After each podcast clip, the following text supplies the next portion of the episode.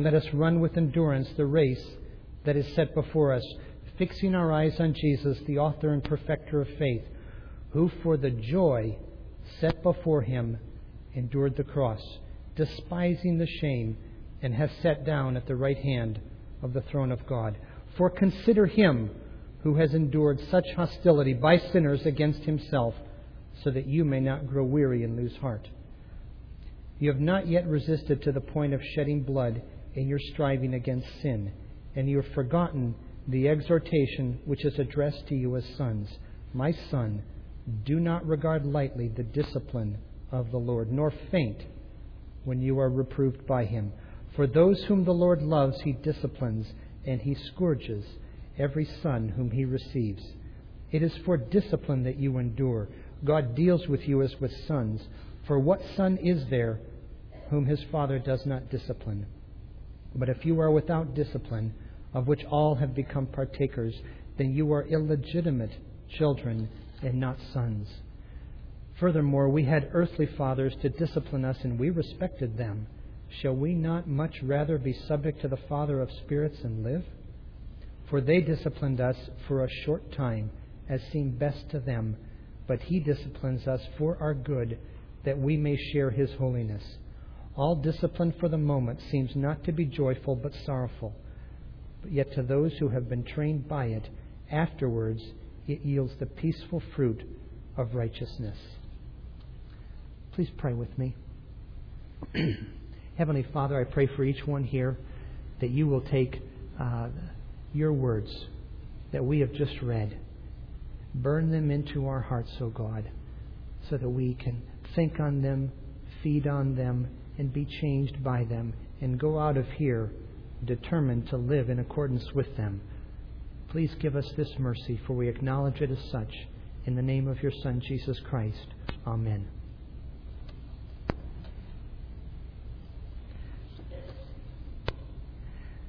Since we've been back in uh, America, um, one of the things I do constantly when I'm um, in Zambia is I read. And I come back here and I couldn't bring back any books.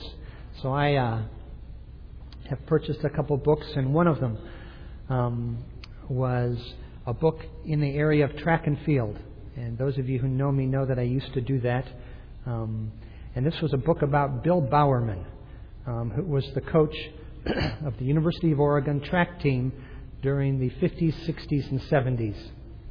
And uh, one of the things that I found interesting about that book is um, some of you may have seen the movie Forrest Gump.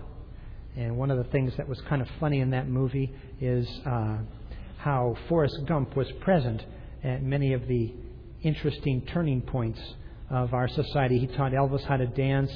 He uh, helped uh, um, uh, with with diplomacy through ping pong in China, all those kind of things. Bill Bowerman was that kind of a person. He um, he's the one. Some of you may be wearing them this morning. I'm looking at feet. He's the one who was the co-founder of Nike. Um, Nike was well known at the beginning for having um, a waffle sole, and he made those soles in his uh, basement using his wife's waffle iron to uh, to do it, and, and, and did that without asking her, and, and began Nike uh, on that basis.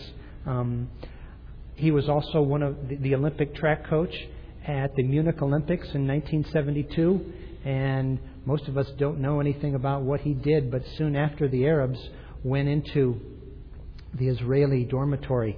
Um, some of them were able to escape out the windows, and one of them was able to make it to uh, the American living quarters and knocked on Bowerman's door and said, uh, Arabs have entered our, uh, our dormitory. And Bowerman, in a, he's, a, he's, he's a plain talker, a blunt man, said, Well, just tell them to get out.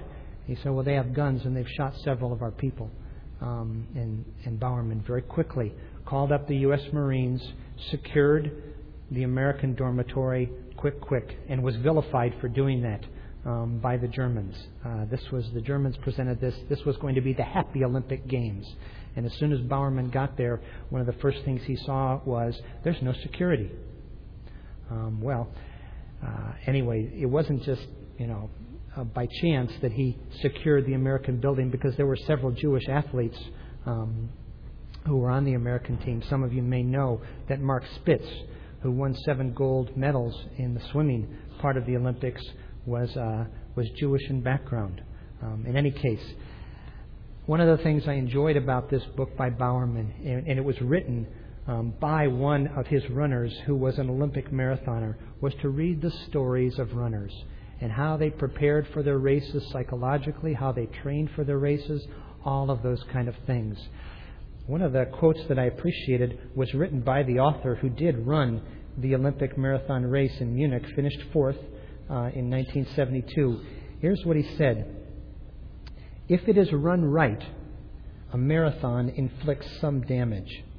Muscle cells rupture, joints crunching together 22,000 times wear away at tendons and cartilage. I ran it right, the crowd's approval roaring in my head on a cushion of blood blisters. While I was in Africa, um, I read about a race, and, and that, that quote from Kenny Moore about blood blisters that reminds me of it. I read about a race that is one of those ultra marathon races. I don't know who or why people run this race, but um, th- there's a, a, race. It's it's farther north um, uh, of us in Africa. I, am not sure the exact country it's in. I don't know if it's Kenya or Sudan or what it is. Um, but they run the equivalent of a marathon every day for seven days. Uh, you have to go from point A to point B, and, and, and you run certain legs of it uh, every day. So, and it, it, it comes out to between 20 and 25 miles per day. And the article I read showed the pictures of the runner's feet. Um, and, and, and if you're squeamish, you don't want to see those pictures. Um, but a marathon runner runs with the crowd's roar of approval in his mind, but he runs on a cushion of blood blisters. Muscle cells rupture, joints are crush, crush, crunching together 22,000 times, wearing away at tendons and cartilage. And I thought that was a very good analogy for exactly how each one of us is to live the Christian life.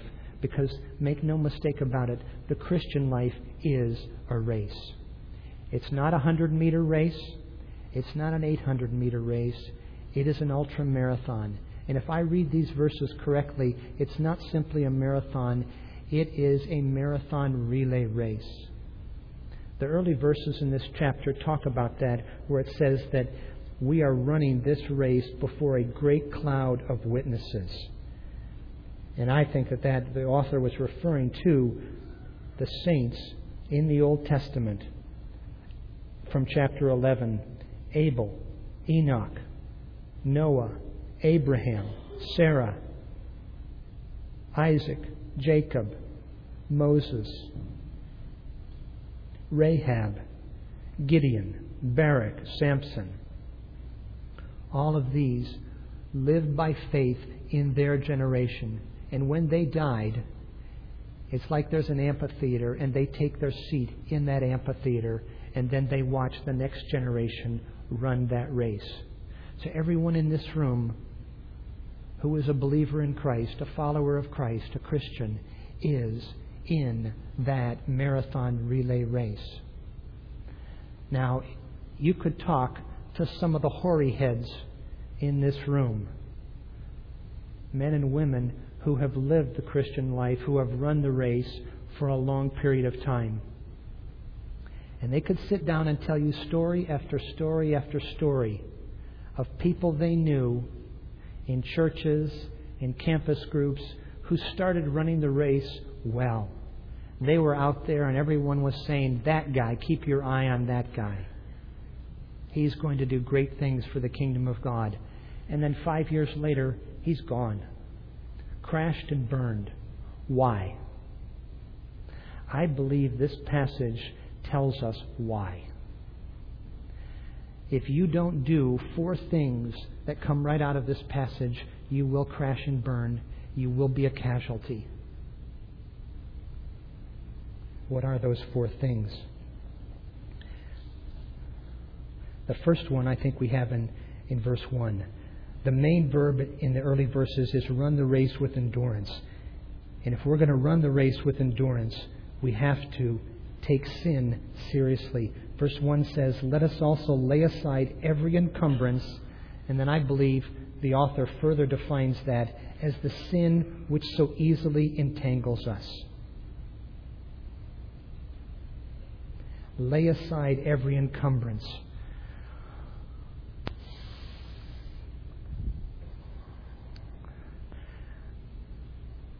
Kenenisa Bekele is a 5,000, 10,000 meter runner from Ethiopia. How does he run the 10,000 meters? Does he do it dressed like David Canfield? No. Why? David has a suit and tie. Can't do that. Can't wear those kind of shoes. Bekele takes off everything so that he can run the race. Christian Olsson, best triple jumper in the world from Sweden, how does he prepare to do the triple jump? Does he do it in cowboy boots? I try and, and, and, give that illustration in Zambia, and they have no idea what cowboy boots are. So I have to um, say tropicals. Now, you all don't know what tropicals are, but they're flip flops. Um, no, you take off everything that might encumber you. Now, I'm looking for somebody, and uh, Gandalf, you'll have to be my guinea pig. Take up your sweater, your arm on your sweater. Show me your arm. What's he got on his arm?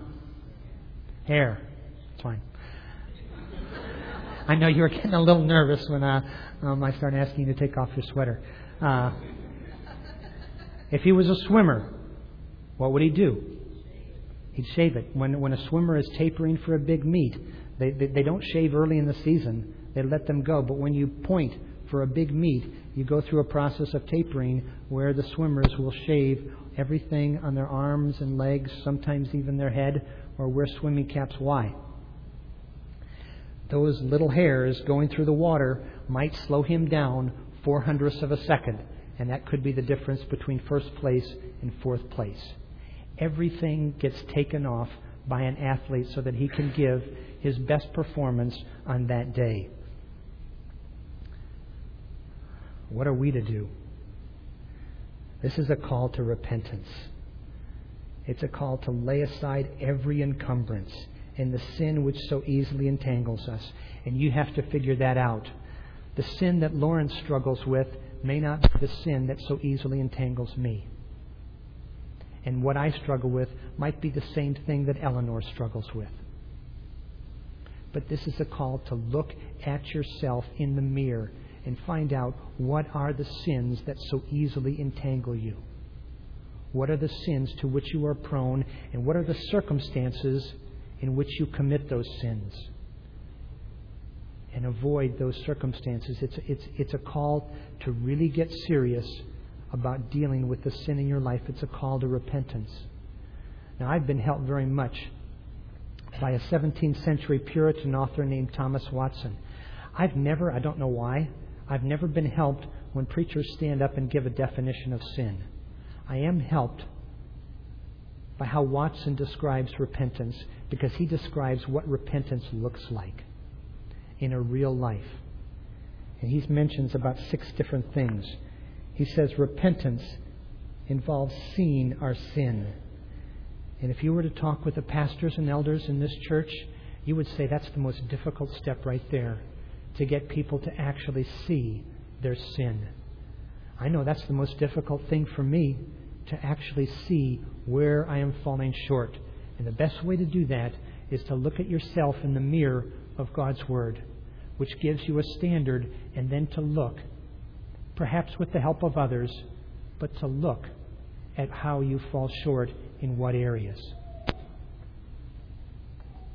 Repentance involves, it begins with seeing our sin. Watson also tells us that according to Scripture, repentance is a matter of sorrowing over our sin. The self righteous, the smug, the superstitious, the lazy do not grieve over their sin.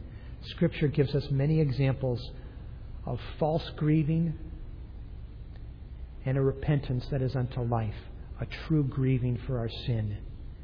Esau was an example of a false grieving for sin. David was a good example of one who came clean with his sin. Watson also tells us that repentance is a matter of confessing our sin. We stop making excuses and we come clean and admit it. Now, I'm not sure exactly why. I'm still learning the culture of where I work in Africa, but that's something that's very difficult for many Africans to come clean and admit sin. But is it really that different here? I don't think so. To come clean and to admit it. Everything in my life likes to make an excuse. I told some of you uh, about uh, the presidential election in my home country, and I, I sent an email to the church list about it. When I sent that email, I didn't realize what the true situation actually was. I just knew that the election was coming up and uh, that we should pray for it. Um, what I didn't know is that a challenger had emerged who was challenging the incumbent. Now, the incumbent, uh, the, the man who's been president for the last five years, is not an honorable man. There's been a huge amount of corruption in his administration, and many bad things have happened. Let me tell you about the uh, the uh, the challenger who came up um, to challenge him, and who was zooming ahead in the polls. Uh, he was playing on the people's desire to find excuses and to find scapegoats. The reason the situation is in the poverty and, and the degradation that it's in, it's not our fault. It's the fault of those Indians who are rich, who own all the shops in the country. It's the fault of those white farmers who make all that money. It's the fault of those people who run the mines and make all that money, yet it doesn't get invested back into the country. It's not our fault. It's the fault of other people. He was playing on those populist things and he almost won. All through the day yesterday, I was getting reports from John Elizabeth Evans that he was far ahead by thousands, tens of thousands of votes. This morning, I received an email that indeed uh, the incumbent um, has indeed pulled ahead and probably will win. Um, one of the things that the, uh, the, the challenger did do is he said that Robert Mugabe, who's ruined the country of Zimbabwe, I want to do everything that he did for our country of Zambia. And most of us were going, aye, aye, aye, aye. We didn't like the incumbent much, and now we were ready to go out campaigning for him. What he did was he played on people's desire to find scapegoats and to make excuses for their situation. And a repentant person doesn't do that. Fourthly, Watson talks about repentance being a matter of being ashamed of our sin. I like the way he puts this blushing is the color of virtue. Fifthly, repentance is a matter of hating our sin. Romans 12, verse 9 says, Hate what is evil, cling to what is good. And finally, repentance is a matter of turning from our sin. Now, I don't know what's going on inside each of your lives today. If you're a normal group, some of you are toying with some pretty serious sins. And I hope that these words from Hebrews chapter 1 are enough to call you up short. A man can't take fire into his bosom and not be burned. You can't toy with sin and play around with it.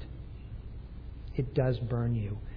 And people crash and burn because they don't take sin in their life seriously. So I would plead with you to stop playing games with it. Now, if you've heard me so far, the news is pretty discouraging. The only encouragement that I can find is that Scripture never tells me that I am justified on the basis of my repentance. I am justified. The believer is justified on the basis of faith in Christ alone. And that's the second point. If you and I are going to run this race with endurance, with perseverance, we have to look and fix our eyes on Jesus Christ. And that's what it says in verse 2 fixing our eyes on Jesus, the author and perfecter of faith. Now, athletes are normally disciplined, focused individuals. There are some people who have such natural gifting that they don't have to be disciplined and focused, but normally, most athletes, especially on the elite level, are disciplined and focused individuals. Their diet, their training, their amount of sleep, how they train at altitude, how they train at sea level, the amount of time they spend at altitude before they go back down to sea level, all of those kind of things get factored in. High jumpers, when they approach the bar, are focused on their step marks so that they will take off in exactly the right place. Pole vaulters, the event that I did, focus exactly and totally on the box where they're going to put the pole. They don't look at the bar way up above there. They look at the box where they're going to place the pole. Focus, discipline. How does the author draw us back and talk about the race that we're supposed to run? Our eyes are to be fixed on Jesus Christ. He's called the author and perfecter of our faith. Some of your translations might use a few different words. What does it mean that He's the author of our faith? I can only find that our faith is initiated by Him. In fact, I believe that He has won our faith for us by His redemptive work on the cross. Jesus Christ alone evokes and stimulates faith. He is the ground and object of our faith, and indeed, if you read chapter 11, the gaze of faith in every generation has focused on Jesus Christ and on Him alone. But He's also called the pioneer or perfecter of our faith. Jesus Christ is the only one who can sustain your faith over the long haul. If you talk to some of the hoary heads in this room, as I said, you could talk to them, and they tell you about a number of people who started off like the race was a 100 meter sprint. And again, they're the ones that people focus on. Watch that one.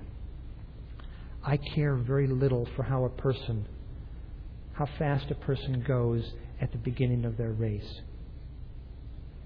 I care that they continue I'm a jogger right now. I can't say a runner because I think if, if you run, you actually have to attain a certain number of miles per hour. I don't actually do that. I'm a jogger. There are people who can walk faster than I run. Sometimes I refer to it as plodding. That's what John Wesley said. John Wesley said, Give me plodders and I will conquer the world. Plodders, people who continue on doggedly. Jesus Christ is the only one who can sustain you plodding ahead. He is the supreme example of what it means actually to live by faith. He lived in moment by moment trust in his heavenly Father. Now, look at the rest of verse 2. Where did Jesus, living by faith, where did it lead him? It obviously led him to the right hand of the throne of God, but where did it lead him initially? It led him to the cross. And if that's where it led him, you and I can expect nothing different. Nothing different. And that's the third point I've got. If you're going to run the race with discipline, you have to look at hardships and difficulties and sufferings and persecution as normal. And you have to see that God is working through those to discipline you. I don't have to tell you that athletes undergo all kinds of hardships and discipline. I was thinking recently in the course of this book about a young woman who was, during the 1980s, probably America's best long distance runner. Her name was Mary Decker. Uh, she was not very tall, attractive, and probably America's um, best uh, mile run uh, runner um, uh, among among women. And she came up to train with this guy that I read the book about. And so it, included a section on her. And it, and it talked about the tragedy of what happened with her in the 1984 Olympics. She was peaking right at that time. She was running her best time. She was clearly the best in the world. And she was going to w- win the race. But there was a, a woman from South Africa named Zola Budd, very tall, incredibly thin, who never ran with shoes. She ran barefoot. And, and Zola Budd, but what, what was going on in South Africa in 1984? There was apartheid. So the South Africans were excluded from the Olympics. Well, Budd's parents were actually British citizens, had British passports. And so she was allowed at the 11th hour to run for England in the Olympic Games. Well, the race had been going and it was coming down to the crucial last couple laps, and all of a sudden, Budd floated out past all the runners, including Decker, but then when she cut back in, she didn't go far enough. And she cut back in too early. And for about five or six strides, Decker's legs and Budd's legs became entangled. And then finally, I, I don't exactly know how it happened, but um, uh, Decker's leg got tripped. She fell to the ground, and something happened with her knee that sent force up through her leg, and her gluteus muscle was completely torn. She fell down into the infield, and she could not even get up. Her muscle was that ripped apart. And I don't know if some of you can remember, but there was a picture that was taken and shown in magazines and papers where Decker was literally snarling with rage that she had fallen down and couldn't even get up. Athletes know what it is to experience all kinds of difficulties and hardship. How are you going to view your difficulties, hardships, persecution? How should Jim Hogue view what's happening to him right now with regard to the Indiana University Department of Education? And I know some of you aren't aware of all that, but you asked Jim after the service what's going on. How should Jim view that? How should we view a number of the things that are going on that perhaps nobody knows? How do we view our hardships? This passage tells us that we're to view them as God's discipline. Discipline is not punishment for sin. The New International Version gives a poor translation of verse 6 where it uses the word punishment. I'll suggest a better translation later on. Discipline is not punishment for sin. The punishment for sin is death. Discipline comes from a Greek word that we get the word pedagogue. Discipline is the process of learning, of schooling, of training. You could say of coaching. And every one of us knows that a coach, if he's going to train an athlete for a peak race or peak event, he has to put that individual through difficulty and suffering in his training to train him and prepare him. And that's exactly what God does. God, think back over your life. When was the time where you experienced the most rapid Christian growth? Was it not when you faced one of the biggest difficulties in your life? I know. I lived with Terry as she worked through that. There was rapid Christian growth in her life over a period of time. And I can also say that with at least one of our children, that that same kind of Christian growth occurred in her life as a result of that robbery.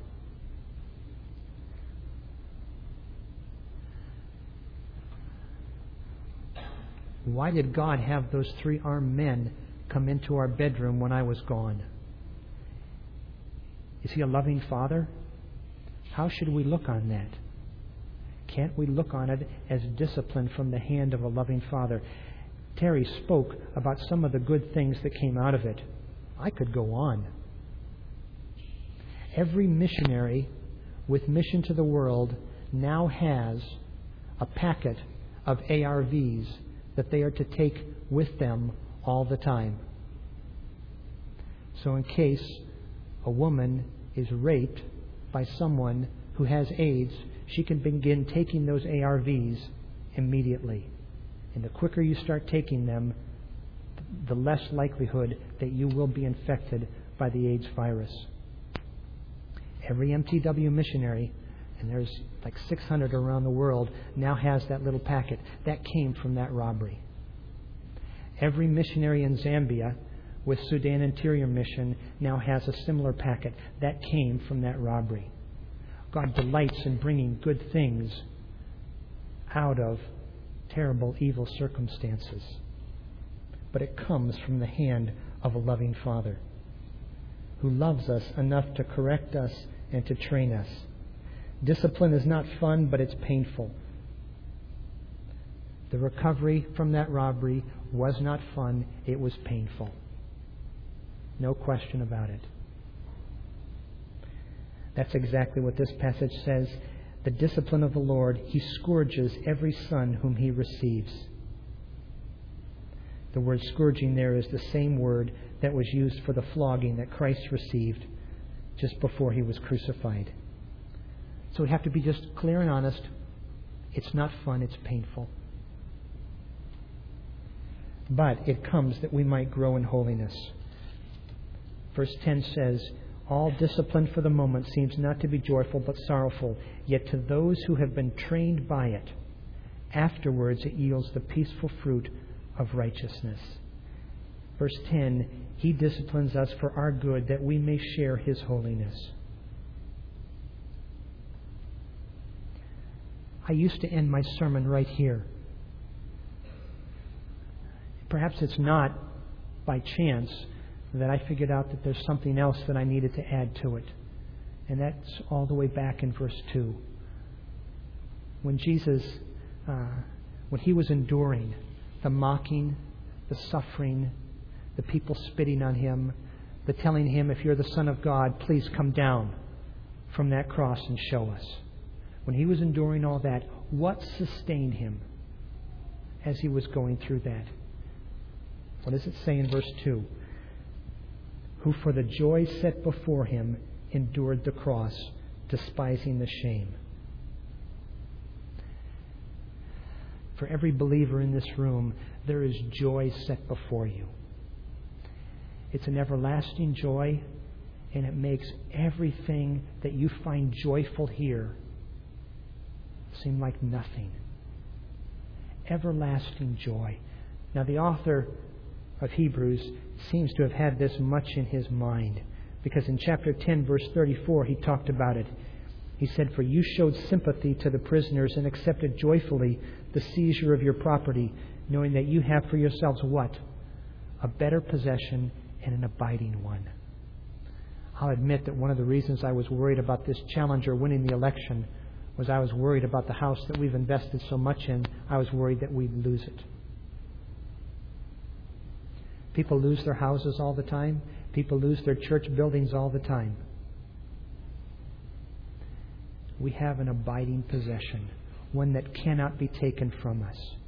Chapter 13 says that here we have no lasting city, but we are seeking the city which is to come if Jim Hogue sets his hope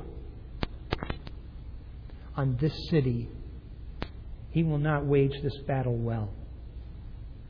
But if he focuses on the city that is to come and seeks to be obedient to the one who has granted him entrance to that city, then he will run that race that he's having to run right now through that difficulty. He will run that well.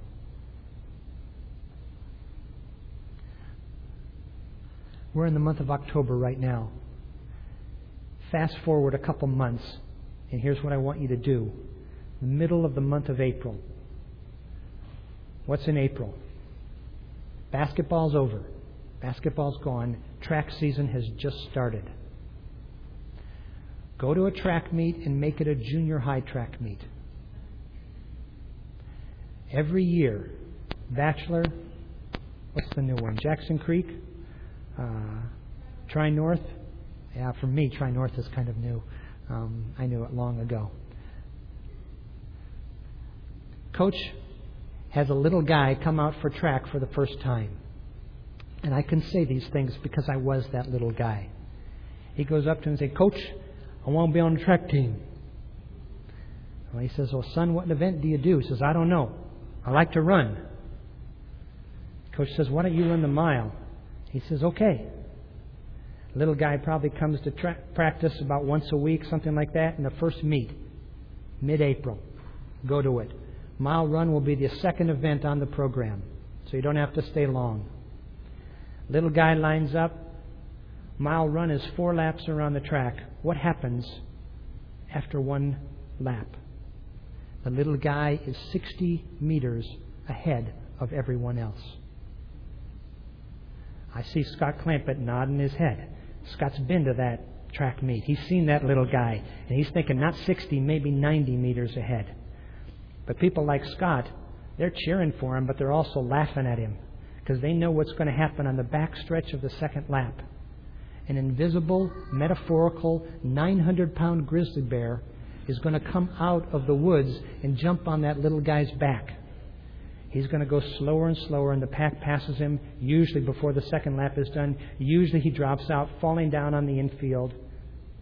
Sometimes he finishes the race, but thereby delays the entire track meet by five to eight minutes. Why? The little guy has never learned how to pace himself. That's normal. How do you pace yourself for this race? You pace yourself by doing these four things.